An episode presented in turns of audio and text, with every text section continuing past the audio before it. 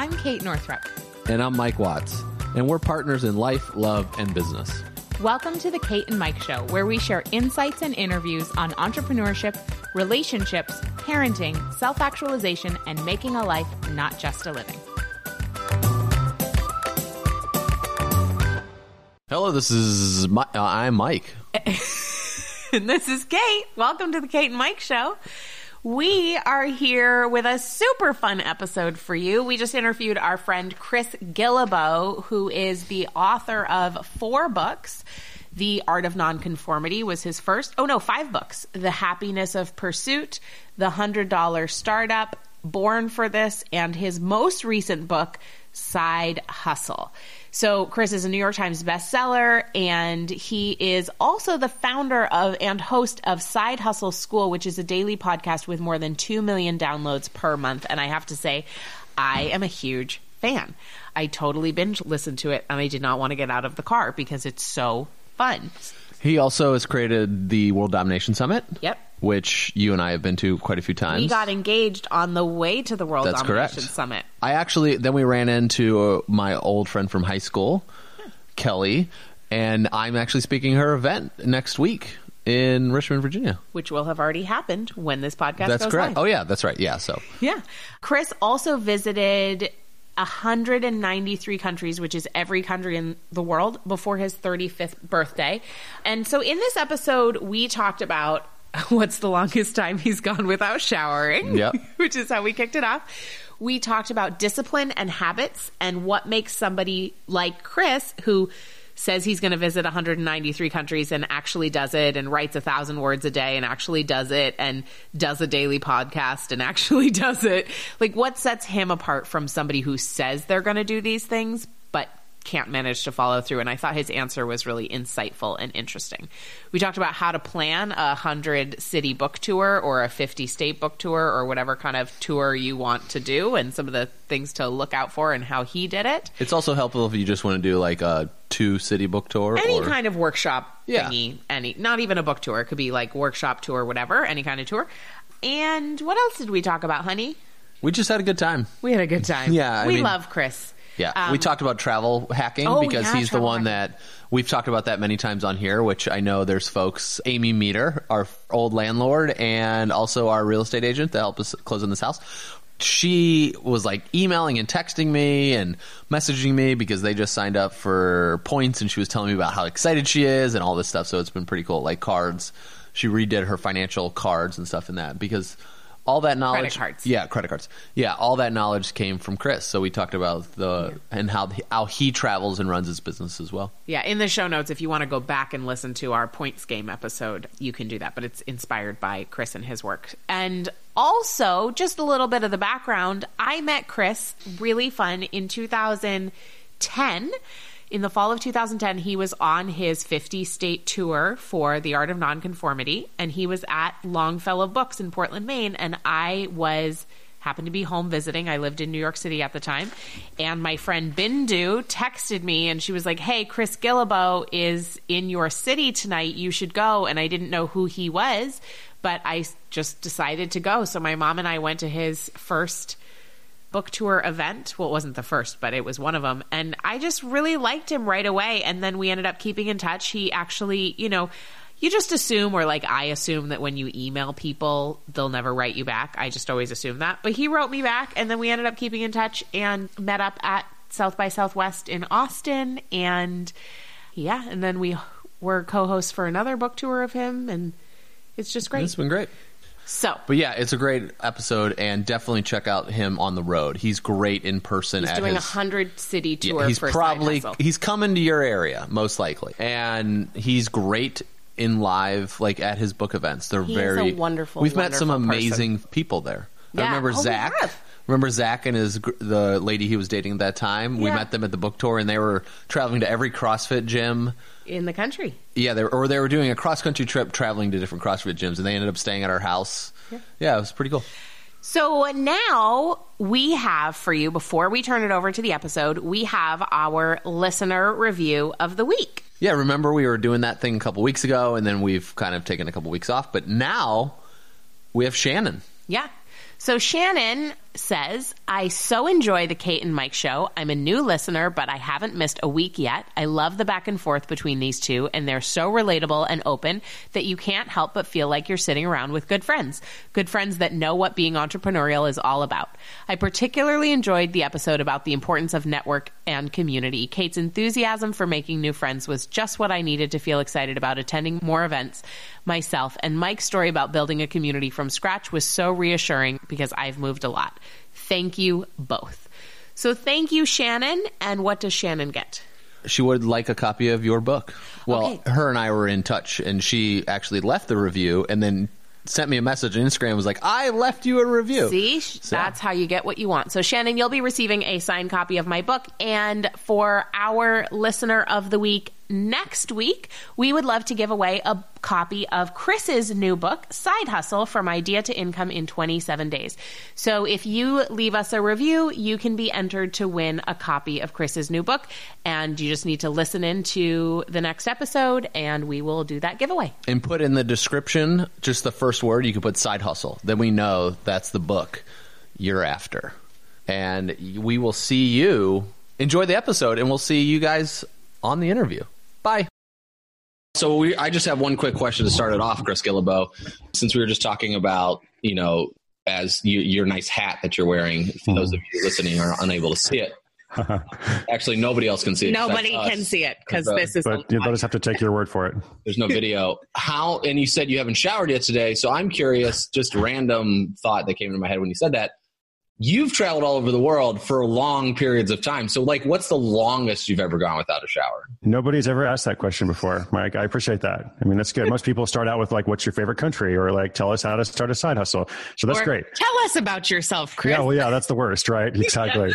For our listeners who don't know, tell us about yourself. And then I'm telling my life story over and over, which I don't mind doing. It's fine. Yeah, no, but, you know, I feel bad for everybody who listens to me on other podcasts because I'm like, you're going to hear the same freaking thing. Like, my life story doesn't change from week to week, you know, like the fundamental narrative. Yeah. But anyway, to stay on topic, I mean, I wouldn't say that long because I'm kind of a pro shower guy, you know, like I actually take like 2 showers a day most of the time, like one in the morning and then if I work out or something.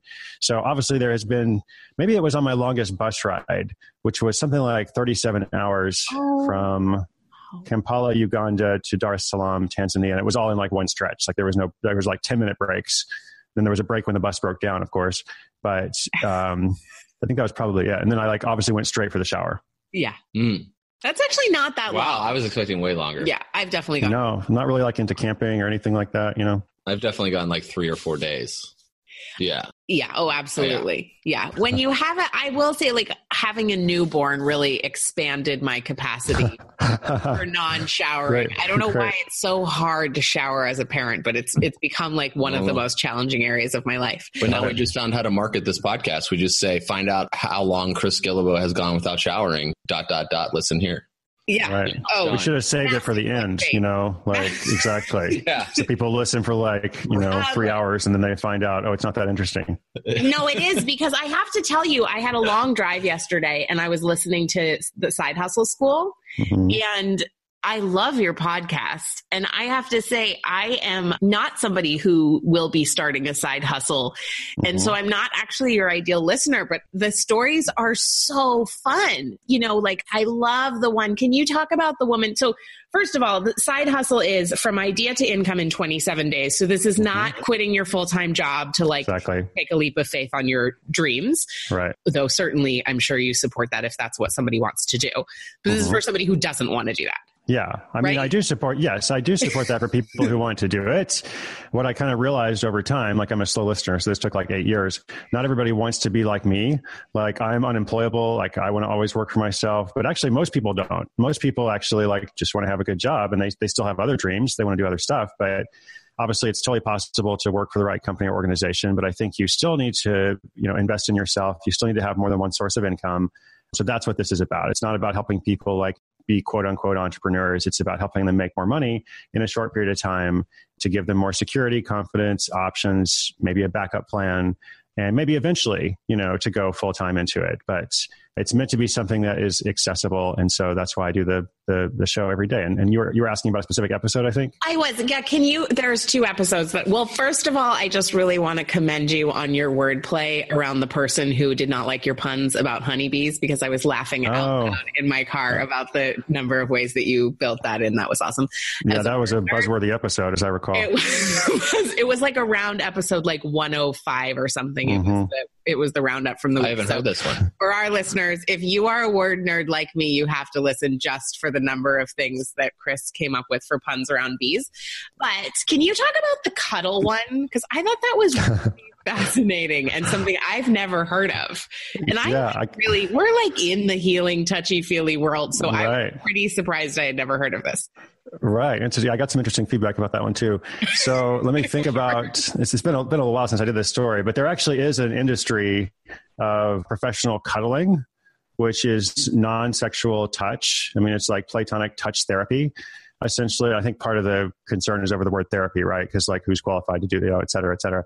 But just the notion that some people want to be snuggled and they may not necessarily have somebody that they can snuggle with. And so this woman started a little snuggling business, cuddling business. And she was really, really very clear that it is non-sexual, and like there's all kinds of like protocols she has to ensure her safety, but she's actually like, feels like she's doing a good service and she's able to make, a good side income from it. So I like to focus on just kind of quirky kind of stories like that. Like I don't talk about internet marketers. I don't talk about professional bloggers. I try to just like who are real people that are doing it, things that you've never thought about, like the bees or like the cuddling or like the guy who has a blog about fish tanks and makes $700 a month. You know, he set this project up 3 years ago and doesn't do anything for it now. So that's the kind of stuff that I like to feature. And then not just tell the stories, but hopefully like teach through storytelling so that people can learn like, okay, how did he get this idea? You know, how did she realize that there actually could be this industry of cuddling or snuggling? And how did the beekeeper go, become a beekeeper, all that kind of stuff. It's kind of, I understand that your podcast is about learning, and I actually did learn a lot. And it's sort of like This American Life in a way, because it's just only because people are quirky and amazing. I just find it really interesting to hear about the wacky things that people do to make money on the side. Good. So, I was worried, Kate, when I started, because I started this January 1, made a commitment to do, a daily episode, for a year at least, 365. But some people think I had like every episode recorded before I started. So people have asked me that, like, how long did it take you to record all those? I'm like 5 days ahead right now, basically. Like I'm working 5 days out. And now we are, and at the time we're recording this, it's like day 284 of the year. But when I started, what I was going to say is I actually didn't know I didn't know how it was going to go, because I had like the first 20 stories identified. And, I was like, am I going to get to day 80 and like running out of stuff, basically? So it's been interesting to see like, over the year, like a lot of stories have led to other stories, and people are like referring people and sending them in. And now, and one of my favorite things actually is that probably about 20% of the stories now are coming from the listeners who started in January and February and have built their side hustle. And so like, I love to be able to kind of like do a little throwback and say like, you started here and now here's where you are. And I would love to get that percentage to like 30 or 40%. And so do your stories come in, people submit them at sidehustleschool.com? That's right. Yep. Pretty much. If anybody's listening that has a side hustle, that's great. I would love to hear about it. It's sidehustleschool.com. On the about page at the bottom, it says submit your side hustle story. Okay. Maybe I should submit my side hustle story. About eBay? No. I'm not. I wouldn't be the person. Jenny would be the person to ask. Jenny would be, but that's her full time. Which side hustle? Because you have a bunch of them, I think. Well, no, from like college days. Oh, no, you shouldn't do that. I think it has to be legal. Oh, all right. So, Chris, how to thrive. I love that segue. That's great. Were you selling pot or something? Because that's legal now, basically everywhere. So that's true. That's true. Chris, how many countries have you visited? Yeah. No. Okay. So I want to know. You have visited all 193 countries in the world. Do you still write 1,000 words a day? 1,000 pages a day. I never wrote 1,000 pages. You know what? To be totally transparent, I'm not. Like, I'm still trying to write. I wrote a book. I'm going to work on another book at some point. But the daily podcast ritual has kind of taken the place of some of that. And I actually have to write more than 1,000 words, for each episode of that, in terms of like, working with the material and all that. So not actually writing 1,000 other words a day. But for the podcast, yes. Yeah. Yeah. Okay. Yeah. And then you're a runner and you just do you churn out a lot of books and a lot of blog posts and stuff. So I'm wondering if we could just talk about habit and ritual and discipline. Great. And find out I don't know you super well, but we've hung out enough and I've followed you for long enough. 7 years or something. No, it's been a long time. Since, yeah, you're right. Yeah, we met in Portland, Maine at Longfellow Books for your first book tour. We met in Austin, Texas before then. I think the nonconformity was first. Was and was it first? Okay. Yeah, Thank you for correcting me. When she went on the Freedom Tour. Yeah, right. On the Freedom Tour. Yeah, that was. We brought the Freedom Tour. Yeah. Okay. To Portland, Oregon. Yeah. To Portland, Oregon. Right. Yeah. And then we came to WDS 2 times. Colorado. And then you drove to Texas. I did. And got a speeding ticket. A $400 speeding ticket. Yeah. $400, man. Oh, it was bad. You should just never drive in Colorado again. You should just never not pay the ticket, but never go back, basically. It was bad. I paid it. Anyway. There's like 3 states I can't go to. I did not get arrested. No, that happened to Macklemore or something. He just talked about this on it. It was a parking ticket or a speeding ticket. Then he got in a really bad accident and the cop literally took him to jail because he had a suspended license because of this outstanding parking ticket. It was crazy. So yeah, we should just pay our tickets. So pay your parking tickets, folks. Yeah. So I just want to know, what do you think, because you also meet a lot of people, what do you think separates somebody like you who really does things like visits all 193 countries and does a daily podcast for, for a year. You haven't done it yet, but I have zero doubt that you'll do it. And writes 1,000 words a day. What separates you from somebody who says they're going to do those things, but then doesn't? I mean, yeah, that's a great question. It's a big question. I don't know if you can answer. No, I'm just thinking about it. I don't want to give you a rote answer, I mean, we could talk about the tips or the rituals and all that. I think that's good. But I would say first and foremost, the most important thing, people are always just trying to be more efficient and get that 2% edge or whatever. I think the greatest productivity hack is to love what you do. And to be really excited about what you're working on and to have a vision that you believe in and then commit wholeheartedly to that. And I feel once you do that, it's so much easier than trying to optimize a life that you don't necessarily love. If you got a job you got to go to that you don't like or something else in your life that's kind of burdensome, you can be productive and develop rituals and all that too, but you're just kind of putting a Band-Aid on the problem.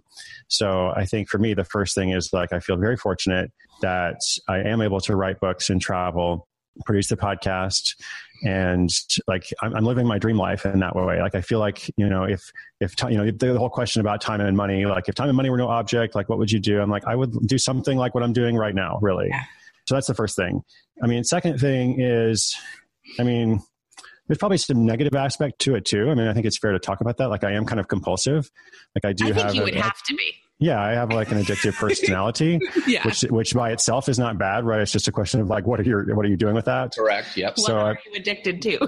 Yeah. Right. So I guess I've tried to channel that or funnel that in ways that are somewhat healthy. And I also just kind of do my stuff all the time. This is what I do. I don't have a lot of hobbies, and I think it's totally fine and normal for people to be balanced and have hobbies. I just don't. Every time I've tried to find something fun to do, I'm this is why I want to go back and do my stuff, Yeah. So yeah, I don't know. I want to kind of reverse engineer, add on to Kate's question a little bit. So you have started a lot of really cool things, as Kate talked about, books, events, live, World Domination Summit, and it continues. You spawn little smaller events from World Domination Summit. Now, so when you thought of starting this podcast, how long ago? So you started January 1, 2017. Yeah. When did you get the idea to do that? Great. And okay. Was it something you were thinking about for 3 years and then you knew it was this is the time to go? Or was it you started in December and was just I'm ready. Let's go, so. Yeah, no, there was some process to that. So it was last summer. It was last summer that I started thinking about it. I knew I was going to write the Side Hustle book. That came out of my last tour. Last book I wrote was called Born for This. It was really interesting because the book was about how to find the work you're born to do and win the career lottery. And I had one little chapter in that 13-chapter book about starting a side hustle. People responded to that far more than anything else. I was excited about lots of other stuff. And they're tell me more about, chapter 7 or whatever. That was 2 minutes of my 30-minute stump speech. And I got 50% of the questions about side hustle. So, wow. So first of all, I'm paying attention to the people I speak to. I know that's important. So I knew I was going to do the book, but then I guess I was I want to embrace a different medium. I want to try something that's challenging. I do the ritual of every country in the world or going to all 50 states like we did for that first book tour. And so that's when I had the idea of starting the podcast. And also I was 10 years late to the podcast party. Like, you guys had pioneered, everybody else had been doing podcasts forever. And I needed some way to stand out. And I was like, I'm going to, have it with no guests. It's going to be 10 minutes a day. I'm going to do it every day, telling a story. So that was the vision. And then from there to actually making it happen, it was like, 3 or 4 months of working on it. And I didn't say anything about it to anyone. This was interesting. I didn't do any kind of pre-launch, and which is so different from what I've done launches before. And I think that's valuable marketing wise. But for me, I just felt kind of personal about this. I was like, I just want to put it out. I just want to be like, here, this thing that I've been working on for 6 months. I haven't said anything about, go. So by the time January 1 rolled around, like, I was ready to do that, but there was a lot between, September and December. And then for your systems, like, do you have someone editing that, or is it you're still doing? Because I know before the last time that you and I chatted, all three of us chatted. It's like, I think the question was like, how many people are helping you produce all of these things? And you're like, well, I do it all. So like, is that still the reality? Like, is that still Chris Guillebeau's life? You're wearing all hats on the whole venture? I mean, I do a lot, but I don't do it all. No, I mean, so first of all, the podcast is a partnership with a network called Panoply. So they do all of the production. They do the audio stuff. So I record, I send to them. They do that. They handle all the relationships with the advertisers, which is great because I don't want to deal with that. Totally. I'm supportive of an advertising model. I just don't want to be a salesman, So they do all of that. I have a great assistant named Whitney who helps with like the show notes and also organizing all the scripts that, for different shows. So no, there's, it's not like a huge team, but there are other people that are helping make it possible. Do you write a script, or do you just kind of have some bullet points for each story? I like to have a script. I like to have a detailed script. You write it. Yeah. That's exactly. Awesome. Wow. Yeah, so we do actually have some freelance writers that are helping with a lot of the stories. I should give them some credit too. So often what we do in that situation is like, someone will submit the information, and like, we go through and we have follow-up questions for them. And we kind of figure out like, what is the narrative, the arc of the story. And then the writer actually like does that part, gets it to me. I write the introduction, I write the conclusion, I usually edit a bit. So it's not just me doing all the writing, I should be clear. But that's a lot. Yeah, it's a lot, but it's good. I like I said, it's good. I like it. Yeah, it's so fun to listen to. Hold on, I want to. Oh my God, we have so much to ask. I want to know: are you every book tour or every book that you launch, you do these massive tour? Mm. So are you? Well, let me ask part one of the question: Are you somebody that sits around and has crazy ideas constantly? I don't think so. Because like Kate does, right? So, okay. So are you going to do all these book tours to really find out what's next and like the next phase of kind of what you want to produce next? Interesting. Because you just said your side hustle, this whole chapter of your career came from your last book tour. And I wonder if that's been like a pattern, like steps that have happened. Yeah. I think it's a pattern more than an intention, because like $100 Startup also came out of the first tour, where I met all these accidental entrepreneurs and people that were not living on the coast. They were in middle America or somewhere that doesn't get a lot of featured, and they're not doing like a Silicon Valley kind of startup, but they were creating personal freedom for themselves, which I know you guys identify with a lot as well. So $100 Startup kind of came out of that. And, WDS also came out of like the tour and the meetups and things. So I think it's more of like a byproduct or something that happens organically, as opposed to like, I'm going out on a listening tour, like politicians do, and I'm going to like gather, data and see what comes next. Cool. I like that. Yeah. Yeah. Cause it's real different than like, at least that's what it sounds like, cause like you have like 100,000 ideas a day of what we should do next. But sometimes I change them based on what I hear. True. From people. It's not like I just power through regardless of what somebody, what our audience is asking for. Right. Do you think, so we're now in the final quarter of the year. Do you think that you'll continue with the podcast, or do you think you'll take a break after 365 days? Yeah, that's the decision that we're basically making right now, me and the podcast network, and we'll see. I will say this, because one of the ideas that we talked about is like, what if it continues, but it goes to like maybe a longer format that's twice a week or something like that.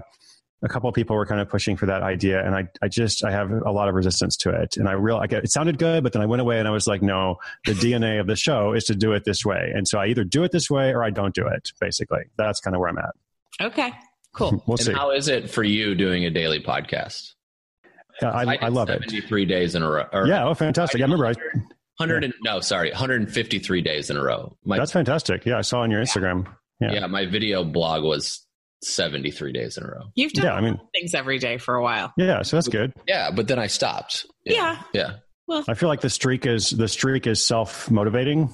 You know, like the longer you have the streak, the more you want to keep it going. Like this, the stakes of not doing it go up. You know, like you don't right. Yeah. If you're tired on day 60, you're like, wow, if I stop now, I'd have to, if I started over, it would take a long time to get back to this, you know? Fortunately, so I have some accountability built in too, which I think is good to mention because it's also the same way I do my books. Like some people are like, why do you not self-publish your books? I'm like, there's a lot of reasons for that, a whole other conversation. But one reason really is I like deadlines. I like deadlines that can't be moved. And if I'm the one who sets the deadlines, then that's a problem because I could very well move it, you know? Yes. And like this book, you know, I was not ready at all for the launch. I really was not ready for it to come out because I've been doing the podcast every day and I've been traveling and all kinds of other stuff. And we just finished producing WDS, but that's how it works with a pub date. Like there's the pub date. You can't be like, actually guys, 2 weeks later would be great. Yeah. You know, I thought about that, but didn't go very far. So having some accountability is good. And the daily podcast is the same thing. It's like, I'm structuring my life around this. Yeah. So whatever else is happening, what other noise there is, whether ideas I have, you know, commitments, desire, all that kind of stuff, it has to accommodate this thing. And I think that's healthy, at least for me. I love it. Yeah. I like it too. What are some of the wackiest side hustles you've ever had? The wackiest side hustles. Or just any of them. They don't have to be the wackiest. I don't know if I've had any really wacky ones. When I was a teenager, I tried to sell used dirt. I made little business cards and I put an ad in the back of Cat Fancy magazine. Do you read Cat Fancy, by the way? No. So it's a huge, it's really huge publication. Oh yeah. I think they actually did a rebrand recently and changed their name. But if you Google Cat Fancy magazine, I'm sure you can see what it became. Wait, you're serious right now, right? I'm totally serious. Yeah. I was a teenager. It didn't go very far. And then later, let's see what else. I don't know. I had a little golf membership site, which is funny because I hate golf. I don't play golf. And I had a little golf membership site and obviously didn't know anything about golf since I don't play it. So that wasn't a great idea. And then the story about that was my idea was the membership cost $1 basically. And there was no back end, there was no upsell or anything. And I remember sitting with the designer who was making, this is really funny. I was sitting with the designer who was making the site and he's building it out in front of me. And he's like, I just have a question. How are you going to make money on $1 a person? And I was like, just make the site, you know, don't worry, but just you do your stuff. Leave that to me. And, you know, obviously didn't go so well basically. Yeah. Wow. I don't know what else. I imported coffee. I sold Legos. I did a bunch of random stuff in my. How did you sell Legos? Well, so in the early days of eBay, this is 20 years ago, you know, when I got my start and I realized I am unemployable. I quit the last job that I had at age 19 and started selling stuff on eBay. And in the early days, eBay was a seller's market, which is often how it is with platforms. When a new platform comes out, the platform itself is the news, right? Not the content, but the actual, technology, which is backwards, of course. But it was a seller's market in the sense that you could list anything on eBay and people would buy it because it's on eBay.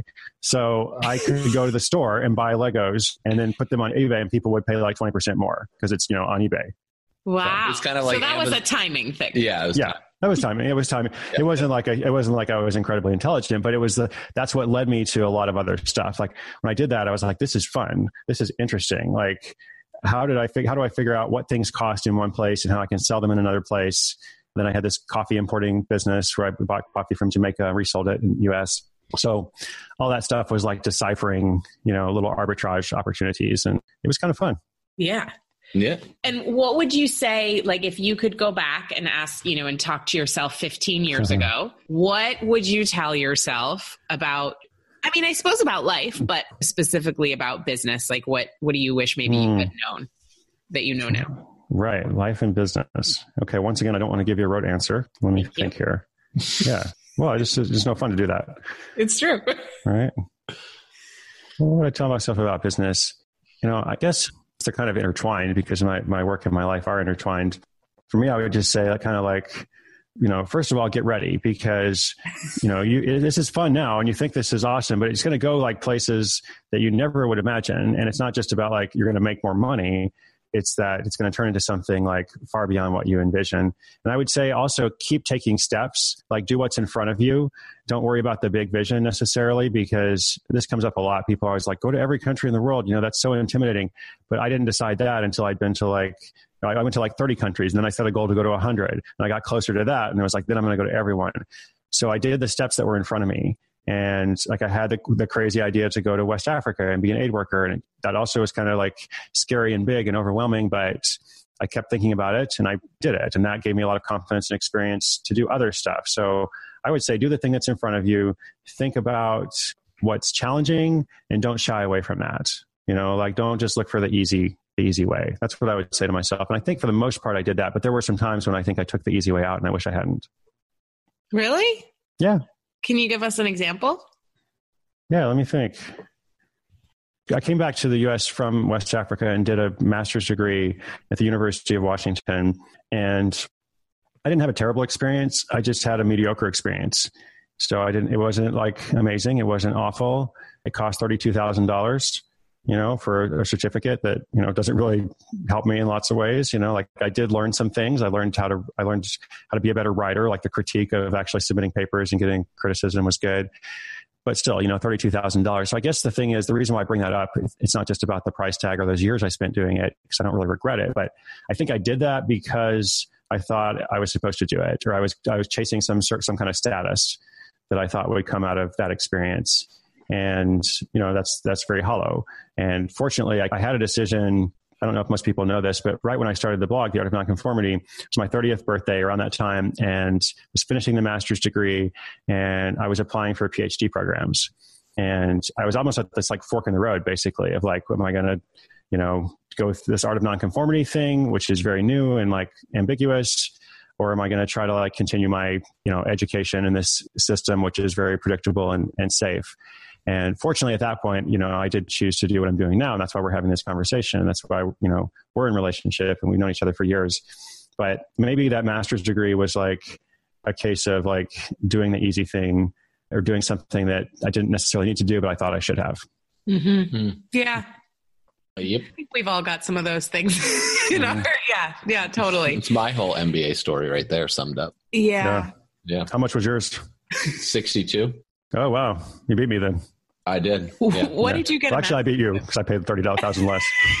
You did beat him. You did beat me. What did you get master's in? But Philip Morris paid 30 of that. So really, I only paid. You guys are even. Yeah. Philip Morris. That's nice. Yeah. I ended up paying a long journey. Yeah, of course. It was international studies, like focusing on Africa and governments. And it was good. It was good stuff that I learned, but there's a lot of BS to it. There's a lot, like the BS to value ratio is really skewed in grad school. It's like, you're getting some good stuff, but you're also getting a waste of time, even in a good program, I think. Yeah. No, I think you're probably right. I never went to grad school, so I can't speak from experience. So you beat both of us then. You win. I spend zero money on grad school. Good. I know I am not interested in grad school. I don't know why I would do that. Okay.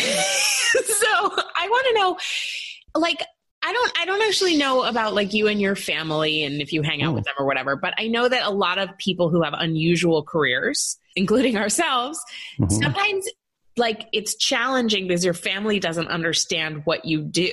So do you have that with your family? Like, do people from before understand what you do and are supportive, or is it kind of like, oh, I just don't talk to them about it, or... Yeah, I mean, now they do, because now they've been doing it for so long. Yeah, and people can hold those. So right. No, exactly. That's exactly what I was going to say. Like, there's my grandpa or something who said, like, when I wrote my first book, he was like, I'm so glad Chris is not doing that internet thing anymore. Like now he actually has like a real job now. And I was like, well, I still don't have a real job, and I'm still doing the internet thing. Also that internet thing, which is why I got a book deal. Right. Exactly. Yeah.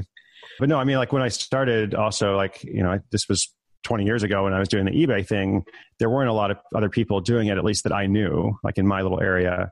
It was far less, mainstream than it is now. So like, I don't think my parents understood a lot of it, but now they do. Like I was just in Atlanta last week and my parents came over and they're like, they come to WDS now. They've been coming to WDS for 2 years and really? Yeah, they really identify with it. So it's just taking some time.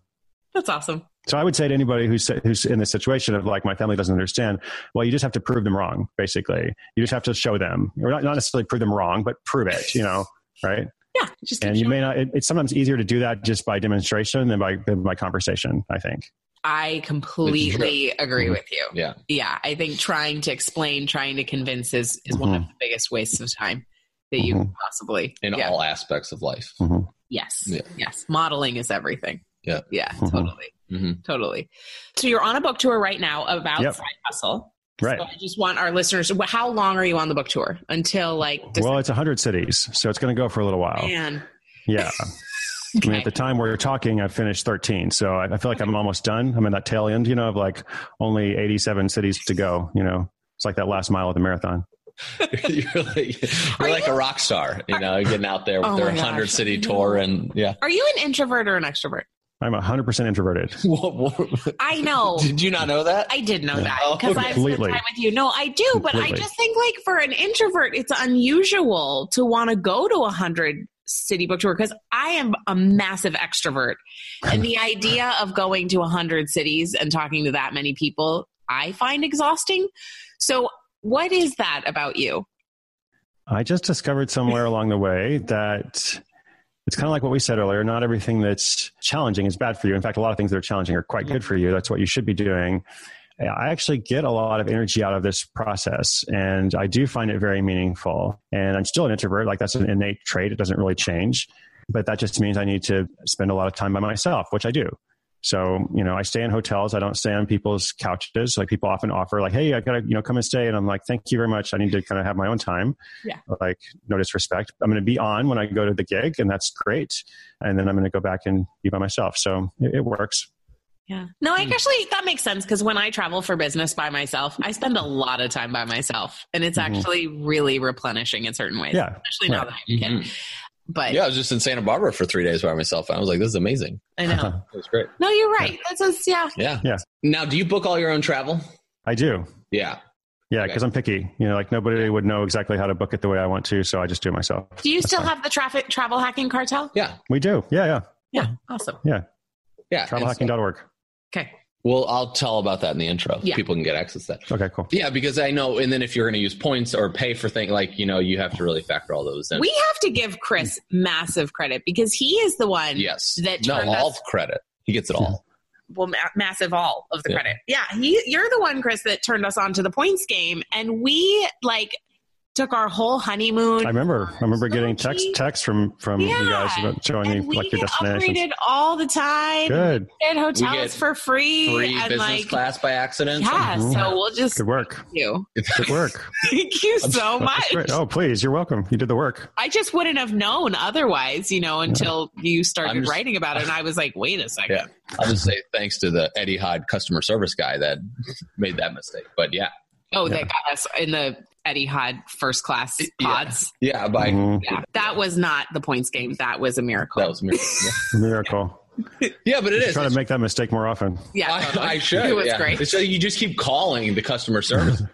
I called that Etihad customer service probably 15 times because I was wanted to upgrade, and I kept trying to see if the price was going to be reduced or if point reduction. And usually it doesn't happen, but I just wanted to give a shot. And the guy was like, "Yeah, I'll put you on the wait list." And I was like, great. And I actually got a confirmation after I got the phone that you've been upgraded to business class. That's great. I was like, great story. Nice. I like great story. Well done. I was nervous the whole time. I was like, somebody's going to walk up and pull you back. I thought they were going to pull us off the plane. Yeah. I was like, we walk up to first class and check in. And the first thing they say is you should have been here an hour and a half ago. And I was like, crap. And then I was sweating the whole time. I'm like, are they going to make us, are we going to sit economy? And I was like, that would have been fine. But yeah, anyway. Which would not have been an emergency, by the way. No. It's a long flight. I mean, the Etihad flight is a long flight. So I don't, I understand. Yeah. What are your next, do you still set travel goals? Because now your goal was, is it 193 or 94? 193. So your goal was to hit all these countries, right? Mm-hmm. And you did. So now, what are do you have travel goals now, or are you just kind of traveling you just schedule the book tour and go? Yeah, I don't have the same kind of travel goals. I don't have adventure-y travel goals. I still like to do a lot of international travel. I really enjoy that. So I try to do at least one round the world ticket every year. Wow. It's more like two, actually. Lately it's been two. But now it's mostly just focused on the book tour and, going to the 100 cities is my current goal. So I work with that, and I'm sure I'll set something else at the end of that. Cool. And so you have hosts. So for people who are wanting to plan a book tour or a workshop tour or whatever, so you have hosts and they sort of write in via your blog. Yeah. Well, I mean, this is a good little topic because if somebody's trying to do this themselves, I mean, now I am a little bit established. I have a great relationship with my publisher and all that, but it wasn't always that way. And my first book was with a much smaller publisher and, you know, they didn't really, I mean, I don't want to say they didn't care, but they didn't have the resources to invest in it a lot, which is fine. So I just kind of put it together. Yeah. I wrote on my blog at the time, like, hey, I'm going to go to all 50 states. Want to help, you know, and fortunately I got a bunch of folks who offered to help. And some places I would just work directly with a bookstore, but it was also like yoga studio and like daycare center, one place, really? Heavy metal concert hall in San Francisco, which was pretty cool. Cool. Yeah, a bunch of like random stuff like that. The daycare center. That's awesome. Yeah. Grocery store once. That was my worst one ever was at a grocery store in Minneapolis.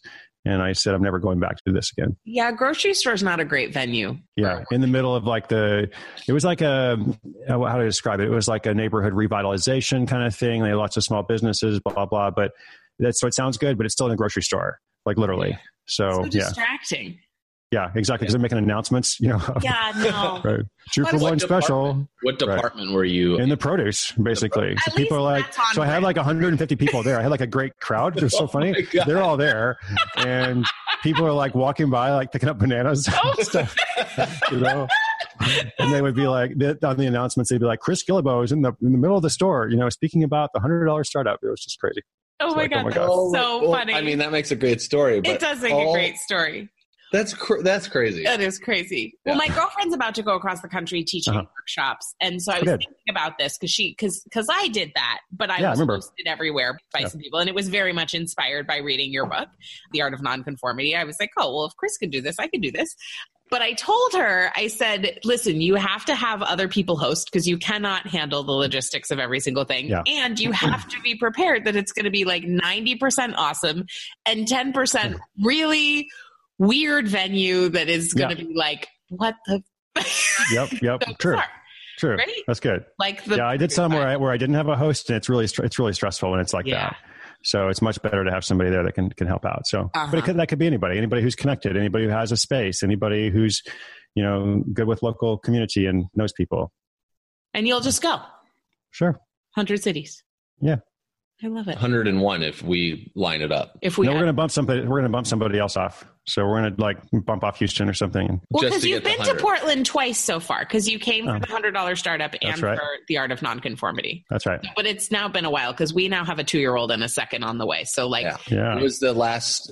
And what's the launch date, you know, for that second child? Sometime at the end of March. March. Okay. We got time. It'll be pub date, launch date. We're in pre-launch mode right now. We're in pre-launch mode, gestation. Aries. Okay, good. I'm an Aries myself. I know. So. Me too. When's your birthday? That's right. 20... April 7th. Oh, April 7th. Okay. Yeah. Let's see if we can get this next baby to all 193 countries by the time he or she is 10. I'm not interested in that. And then that's good. We can be on. You have points, Mike. You know how to do this. Yeah. Just call Etihad to get your baby upgraded. You know, like just put the baby in the front. Well, before two, we'll just it's lap child. You know, so we'll just put it on somebody else's lap. Oh my God. Your points really start to decline once you start childing with 3 people. Yeah, I can't imagine. Yeah, they do. But it's still great. Yeah. So, all right, Chris. So I would like to know, just as a final kind of question before we wrap up and let you go on your side hustle way, what do you think somebody who is working in a job right now and like has the desire to start something but is scared? I would imagine you talk to these sorts of people a lot. Yep. What would you have to say to them? If they were just like, I don't know. I would say, first of all, you're not alone. Like a lot of people feel that way. It's very common to feel that way. And I think a lot of people feel that way because they have the perception that they're going to be taking a big risk in doing this. And they're going to, you know, mortgage their house or like take out their life savings, or also not just that, but time. They're going to spend 6 to 10 months working on something that may or may not have a reward. So a lot of what I'm trying to do with the side hustle method, you know, from idea to income in 27 days is really to kind of remove that risk And so I'm encouraging people to not spend a lot of money. Let's get things up and running really quickly. Let's just figure out like something simple using the skills you already have. That's the other thing I would say is don't think that you have to go out and like learn to code. You know, if you're not a web developer, don't make an app, right? You know, let's figure out what you're already good at. Let's look at the skills you have. What you probably don't know, the only thing you don't know is how to apply those skills, like in this income generating, money making kind of way, because you know what you're good at in your job, you know, but these skills are very easy to learn. So it's not that hard to learn how to apply them. It's more important to focus on your life experience. So let's do that. And then let's see what we can make happen. Amazing. I love it. I love it. Well, I love how practical your work is. And I also love how fun your writing is. So thank you for everything you're doing. Thank you for inspiring a lot of what we do. So for people to learn more, where should they go? The Side Hustle book should be at any bookstore, online or offline. You can go to sidehustleschool.com. And the daily podcast is called Side Hustle. Side Hustle School. That's right. The book is called Side Hustle. The podcast is Side Hustle School. Sorry. Yeah. Thank you for that. And my name is Chris Guillebeau on social media, which no one can ever spell. But, you know, if you type in something close to that, you'll find me. Thank you so much for coming on our show today. It's something close to Chris Guillebeau. It's so fun to see you. It's so fun to It's great to see you too. Yeah. It's a huge honor. Well, thank you for having me on the wonderful show. Awesome. Okay. Thank you. Bye. Bye, Chris. What's up, people? It is Mike Watts here, closing out this episode of the Kate and Mike Show. I just wanted to touch base with you because something really cool has started to happen post this, you know, closing of Origin, etc., is that we just opened up the doors, and we're currently opening up the doors for not only Mike J. Watts, but also I will be doing other business consulting for those of you that have a small business or a large business or an entrepreneur or starting out, etc., but basically, I like to think of myself as the business architect, and I help establish business owners and entrepreneurs build solid operating structures so they can scale to the next level of revenue. And this is the first time in a long time that we've actually opened the doors for business consulting to help you really systematize what you actually have going on. So my skill set would be looking at the systems that a business has in place and reviewing those systems, where the income streams are coming in, where's the advertising, what are you actually doing, and then streamlining what's actually going on. The last person that I helped with this, I saved her $8,000 within our first hour because she ended up with spending $4,000 a month on things that she didn't actually need right there. And it's just stuff like that where we're constantly, as we're running a business, we are always spending money on something, right? And so it's about making sure that that something is working out well for everyone, and not only everyone as a customer, but also you as the business owner. So we've opened the doors for that. You can check out more information at MikeJWatts.com. Once again, that's MikeJWatts.com. If you need some help when it comes to your systems, if you need some just consulting when it comes to your actual business, where your income streams are coming about, how you can go about growing your business, etc.